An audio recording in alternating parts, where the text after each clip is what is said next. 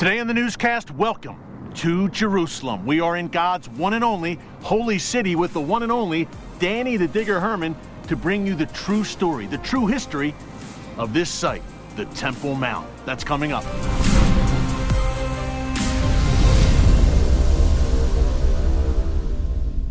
Hey folks, Erick Stakelbeck here. Welcome to a very special edition of the Watchman newscast from Jerusalem. We are standing on the Mount of Olives right now with our good friend, Watchman contributor, Israeli tour guide, archaeologist, the one and only Danny the Digger Herman. Danny, it is great to be back with you here in Jerusalem. It's been too long. Oh, way too long. It's so great to have you back here, Erick. Oh man, it's been nearly a year and a half, Danny, since I've been with you in my second home, Jerusalem.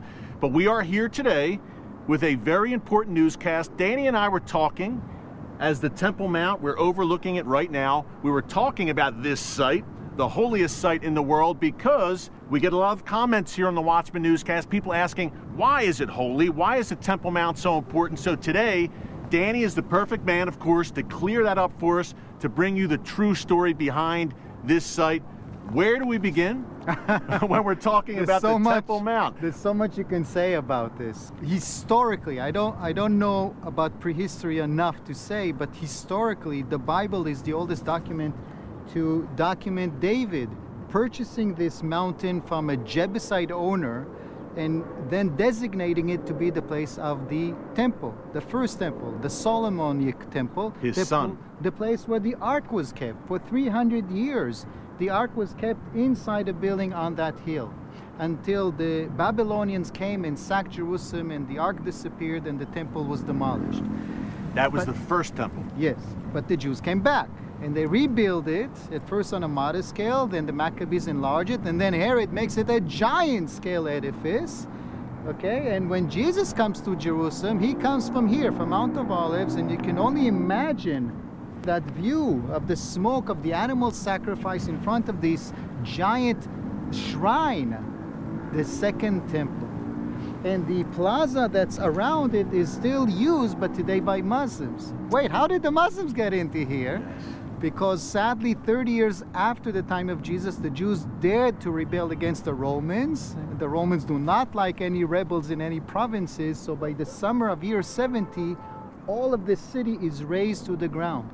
And the Romans take the spoils of the temple, and we know so because they appear, they are depicted on the, the Arch of Titus The Arch Rome. of Titus in Rome, yes. Okay, and and, that was the Roman general who destroyed the second temple, uh, temple Titus. E- Exactly. And for several centuries, the temple was left in ruins, both in Roman times and later in Byzantine Christian times.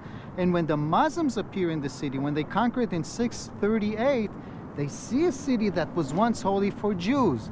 Now it is holy for Christians. We want a piece of the action too.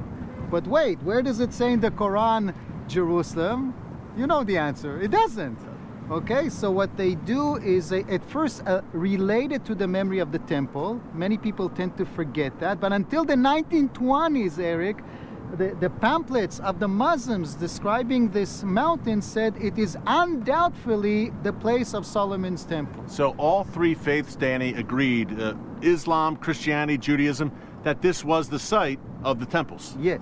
But the Muslims also, at some point in early Muslim history, related it to Muhammad's night journey, where it says he went to the Masjid al Aqsa, the farmost mosque, in order to go up to the heavens and get the prayers of Islam. And although the, the GPS coordinates are not given, as we know Jerusalem is not mentioned, they still attributed the site to this location.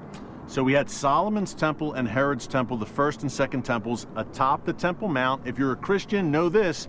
Jesus taught inside that second temple. That's where he chased out the money changers.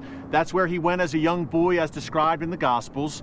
But now we have the Dome of the Rock, which you see over our shoulder now, which is not a mosque, by the way, it's a shrine. Yes. And next to it And is the it- third holiest site in Islam. Yes, the Al Aqsa Mosque is actually next to it. The Dome of the Rock, first of all, architecturally is a copy, a clear replica of a Christian octagonal church. Archaeologically, we, we found about four of such octagonal churches in Capernaum, in, in Caesarea. And furthermore, the size of the dome is exactly the same size as the dome over the tomb of Jesus, just 500 meters away. So the, the structure is dialoguing with Christianity. Church of the Holy Sepulchre. Indeed, and it's placed over the place of the Jewish temple of the past. Today, however, the Muslims relate the structure only with one narrative, one event, Muhammad's night journey. Okay? They deny the fact that it had a Jewish past. so the pamphlets don't say anymore anything but the story of Al-Aqsa, the story of the foremost mosque and Muhammad's night journey, and that's of course intentional to deny the Jewish rights, historical rights over this mountain. They also deny any archaeological work to be done on the Temple Mount. Something fascinating you said, Jesus, when he stood on the Mount of Olives, he would have looked out and he would have saw the second temple, which was much larger, I believe, than the Dome of the Rock, most likely a gleaming structure. You could see it from miles away, according Yes. to ancient sources.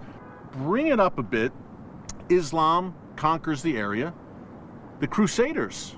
Yes, there For a was time. there was a brief period. It wasn't so brief, but in the general history, it's only 88 years that the Christians got a hold of that mountain again. We're talking about the Crusaders. Now, believe it or not, Erick, during that time there was a giant golden cross on top of the Dome of the Rock, and it was renamed Templum Domini. Yes, the Crusaders thought that the Dome of the Rock is actually the Jewish temple, or they associated it with it, which is what I said before the Muslims did in the first place, and they made a special order to protect it. You want to guess the name of that order?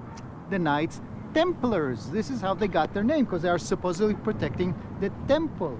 And they turned the Al Aqsa Mosque into their headquarters and used the underground hallways as stables, which they mistakenly associated with Solomon, hence the name Solomon Stables. And the importance of this site, you mentioned it a few minutes ago, Danny. Just a reminder, folks, the Ark of the Covenant for hundreds of years stood right there over our shoulder where the Bible says God's divine presence dwelt, literally right here in the Temple Mount. So you see why it is the holiest site for Judaism. And Danny, you and I were at the Western Wall today as well.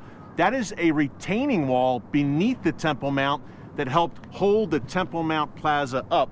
Yes. It's still there today, and because Jews cannot worship on the Temple Mount, they worship at the Western Wall. Why can Jews not worship atop their holiest site? Wait, until 67, they couldn't even go on the top. In the early 20th century, one Jew mistakenly went up to the Temple Mount and he was butchered. He was lynched to death by Muslims. The Muslims in the 19th century didn't allow anyone up, and until 67, Jews were definitely denied. So the Jews, as a compensation for the lack of ac- the lack of the temple and even the access to where it used to be, adopted a retaining wall that once held it, the Western Wall because A, it was accessible, B, it's original, the lower parts are indeed from the time of the Second Temple, and third, when you're standing there, you are standing supposedly at the closest point to where the Holy of Holies used to be. And after the Six Day War, it became a big praying plaza, and on both, on the right and on the left, we started digging on a large scale. You have the Southern Wall Archaeological Park, and beneath the Muslim Quarter, we have tunnels, the Western Wall tunnels, which also enabled us to research and learn more, at least about the perimeter of the Temple Mount. Now, at first, rabbis said that Jews should not go up onto the Temple Mount at all because we are not pure enough. In order to go up, you should be purified by ashes of a red cow. The red heifer. The red heifer. And we don't know what a red cow looks like today, so we cannot impure ourselves uh, enough to go up. But in recent years, this attitude is changing, and the rabbis are saying, yes, we shouldn't go up to the inner enclosure around the dome, but we can walk on the perimeter. We, we I mean religious Jews. So it started about 15 years ago when you started seeing religious Jews going up on the perimeter, and some of them wanted to, to pray. The Muslims said, no, it's a holy Muslim place. So the Israeli police, believe it or not, forbids Jews from praying up on the Temple Mount. what an absurd. Yeah, if you as an Israeli Jew and me as a Christian, if we try to pray atop the Temple Mount, we'd be arrested or at least chased off.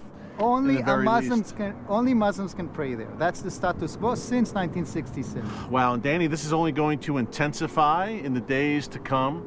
Uh, look, Hamas blamed in their version of events They said they launched seven rockets at Jerusalem last month and launched a war against Israel over the Temple Mount and the supposed Jewish defilement of the Al Aqsa Mosque. We were just maintaining the security. It was the Muslims who were collecting stones inside the rock and throwing it at the Israeli police. What did you expect the Israeli police to do? Sadly, the Al Aqsa Mosque was being used to store stones and bottles that were thrown at Jewish worshippers and the Israeli police. And this drama, I'm sure, will continue because the leader of Turkey, Erdogan, the leader of Hamas, Iran, Hezbollah, they're all threatening future war over the Temple Mount. And the book of Revelation talks about a third temple being built one day atop this site and the Antichrist taking a seat of power there and declaring himself God.